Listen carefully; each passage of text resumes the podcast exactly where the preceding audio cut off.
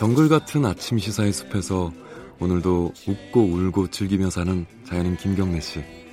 그의 하루 일과는 KBS 1라디오 김경래의 최강 시사를 진행하는 것으로 시작합니다. 어, 그런데 이게 무슨 소리죠? 아침부터 열심히 준비한 자연인 김경래의 밥상. 같이 드셔보실래요? 후회 없는 아침, 건강한 시사. 김경래의 최강 시사. 네, 김경래의 최강 시사 듣고 계십니다. 오늘 1부에서는요, 어, 좀 한동안 안 했던 얘기 잠깐 하겠습니다. 4대강 얘기 한동안 좀 쑥 들어갔죠. 여러 가지 뭐 정치적인 이슈 뭐 이런 것들이 많았어요. 근데 이게 끝난 얘기가 아니죠. 최근에, 어, 들어보셨는지 모르겠습니다. 다큐멘터리 영화 삽질이라고 개봉을 앞두고 있습니다. 이게 기자가 만든 다큐멘터리 영화입니다. 4대강을 12년 동안 취재한 기록을 어, 바탕으로 해서 만들었고요.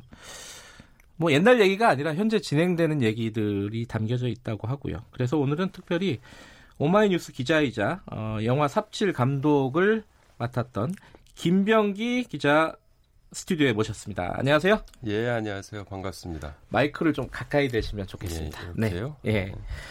어, 제목을 굉장히 잘 지신 것 같아요. 제가 보기에는 누가 졌습니까? 삽질이라고? 어, 저희 영화의 그 작가로 네. 어, 참여하셨던 그 MBC PD 수첩의 그 정재영 아, 작가. 정재용 작가가 아, 참여하셨죠. 예. 예, 16m의 비밀을 네. MBC PD 수첩에서 수십 당시에 6m의 비밀. 예. 당시에 최성호 사장님이랑 같이 만들었다가 쫓겨났죠. 예. 해고됐다가 다시 이제 그 복직을 지금 했는데 그분이 이제 삽질이라는 제목을 아? 예, 만들었습니다.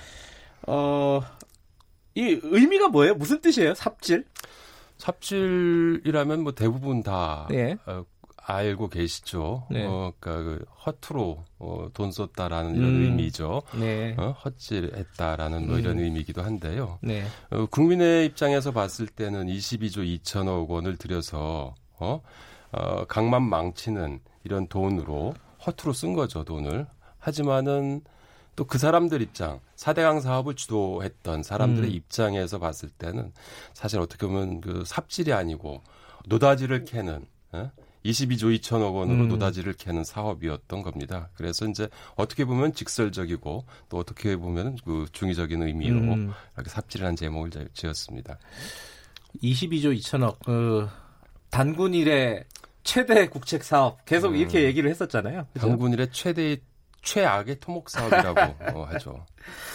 자, 이게 12년 동안 취재를 했다. 그러니까 4대강 처음 시작이 됐을 때부터, 논란이 시작됐을 때부터 취재를 하신 건가요? 그러면? 그렇죠. 어, 음. 그 제가 그 본격적으로 취재했던 첫 취재 장소가 네. 2006년도 독일의 그 마인 도나우나였습니다. 네. 거긴 저기 힐폴슈타인 관문에서 제가 가기 취재하기 바로 전에 한 두 달 전에 이명박 전 대통령께서 후보자 시절이었죠. 네. 어, 한반도 대운하 공약을 네, 발표했었습니다. 기억이 납니다. 네, 예. 그렇죠.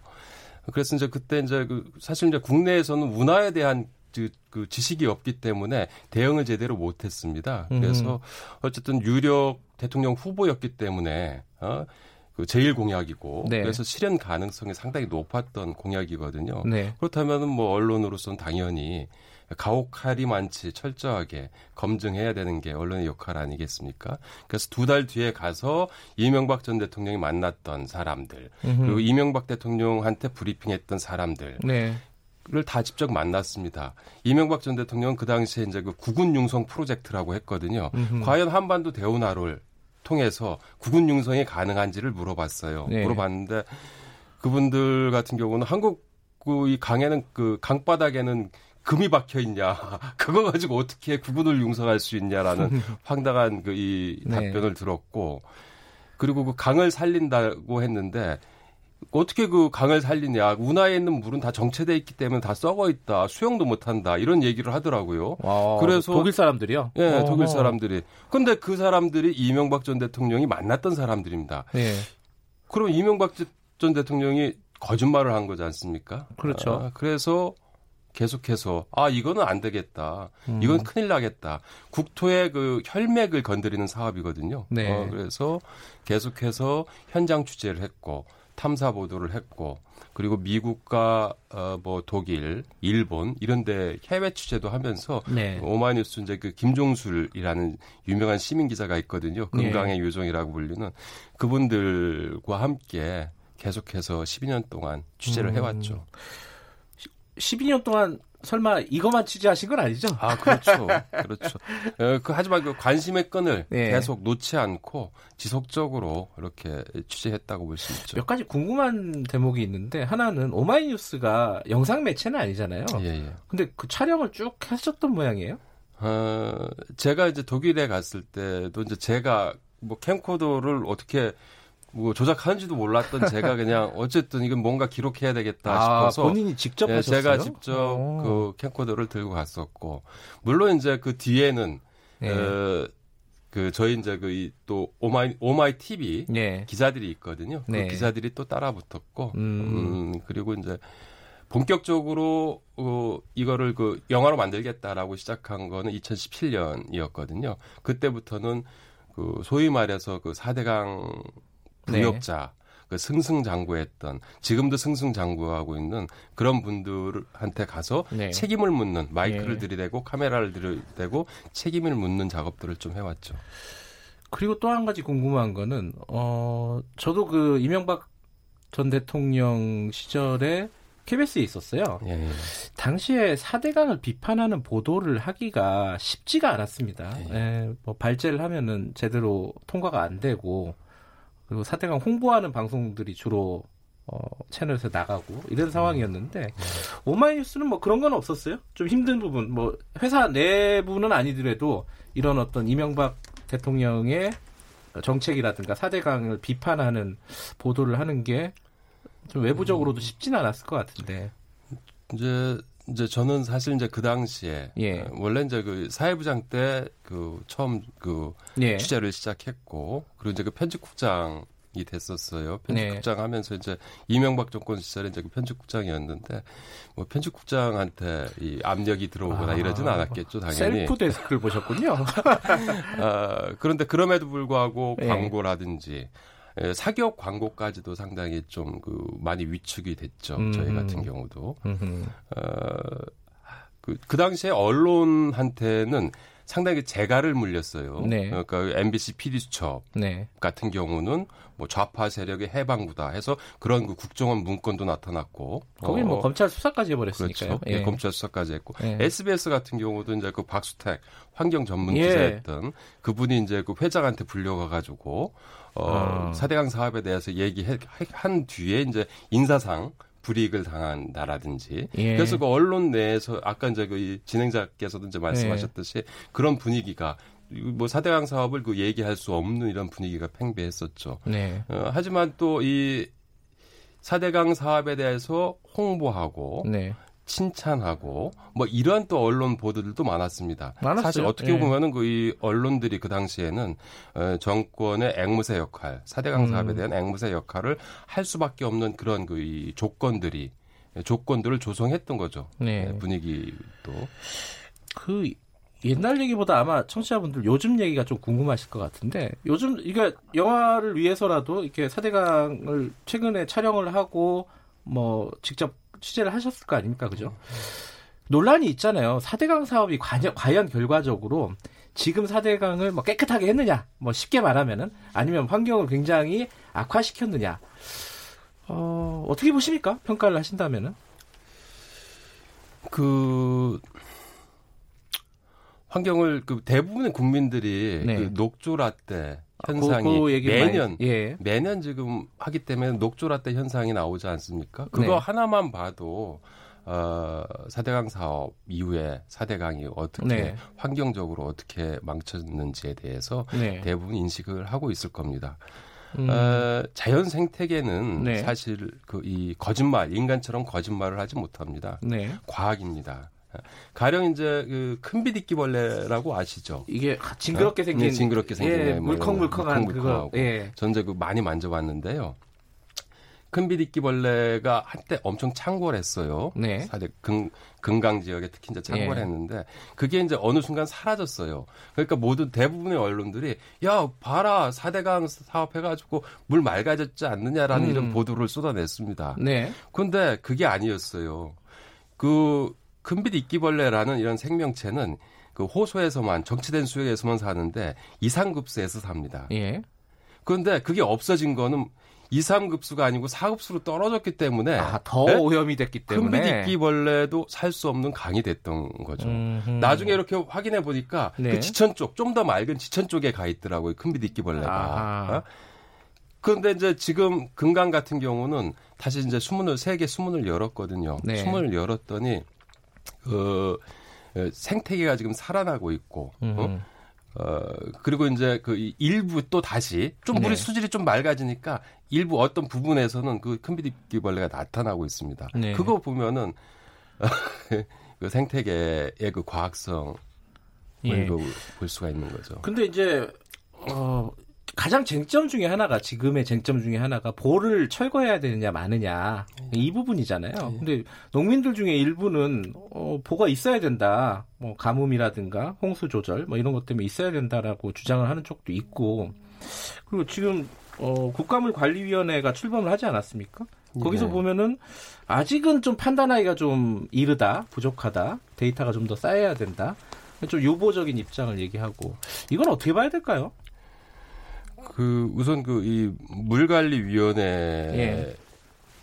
그 예, 그, 이, 최근 이제 2월 22일 날, 네. 그, 이, 사대강 조사평가위원회가 그 금강 영산강 그 네. 그 보처리 문제와 관련된 발표를 했습니다. 네.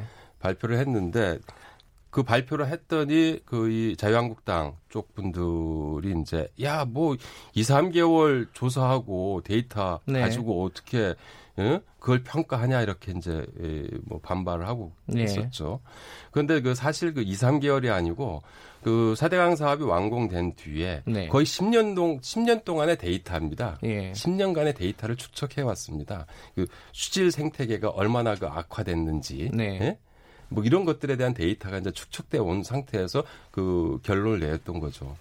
그런데 이제 그 4대강 사업을 할 때는 어땠냐는 겁니다. 네. 어? 그분들은 그 여, 보가 아니고 사실상 그 댐이거든요. 네. 16개 그 대형 댐인데 16개 대형 댐을 불과 2, 2 3년 만에 다 그냥 그 뚝딱 만들어 버렸어요. 네. 그 과정에서 환경 동력 평가라든지 한 2, 3년 걸리거든요. 네. 근데 그 한 3개월 정도에 맞춰 버렸어요. 문화재 조사라든지 뭐 이런 것들을 다 생략하고 그냥 다 밀어붙였거든요.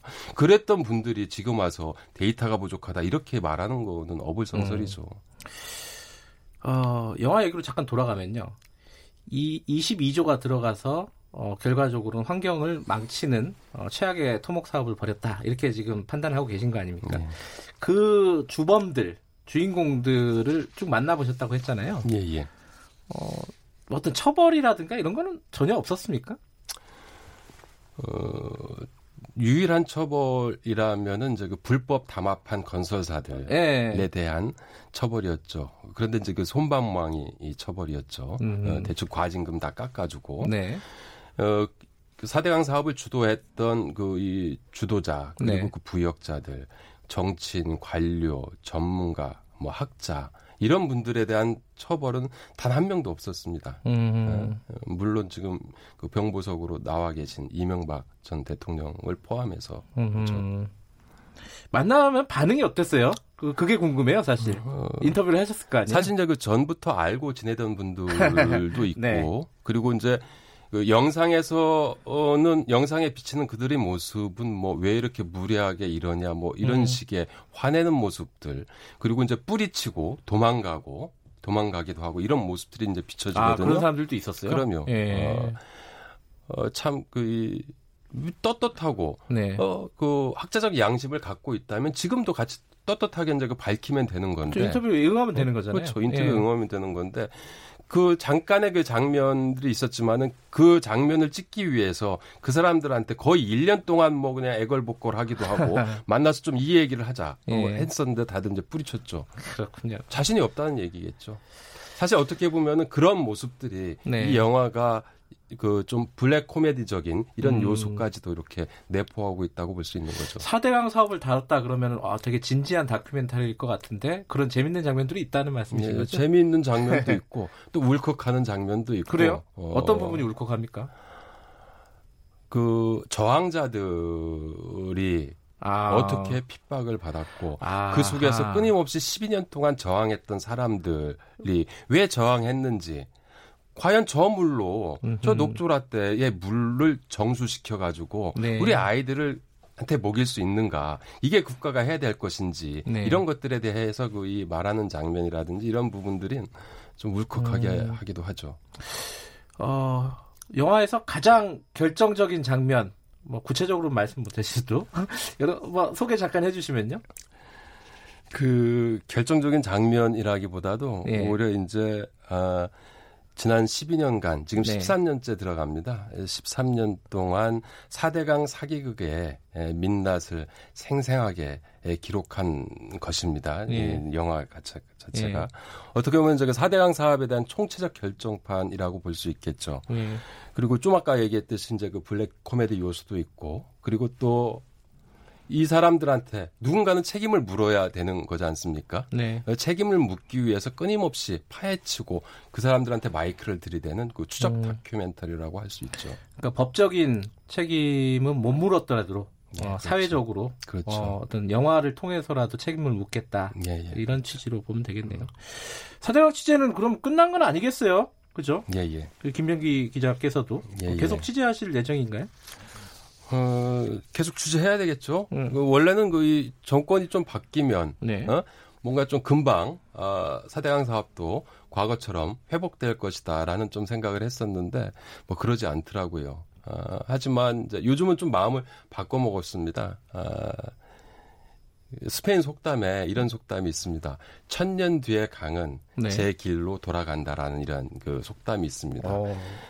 어, 아무리 그 인간이 막고 훼손하고 하더라도 네. 결국은 그렇게 되돌아간다는 이런 속담입니다. 음. 대자연의 그 이, 이, 섭리를 그 이, 밝힌 제 속담인데요. 어, 그이 사대강 그이 삽질 영화를 좀 더 많은 사람들이 봐주시면은 어, 그 천년을 백년으로 어, 그 백년을 10년으로 단축하는데 알겠습니다. 많이 도움이 되지 않을까 싶습니다. 알겠습니다. 오늘 스튜디오 나와주셔서 감사드리고요. 고맙습니다. 어... 김, 김병기 오마이뉴스 기자였습니다. 끝내야 됩니다. 딱 한마디. 김경래 책에서 여기까지 하겠습니다.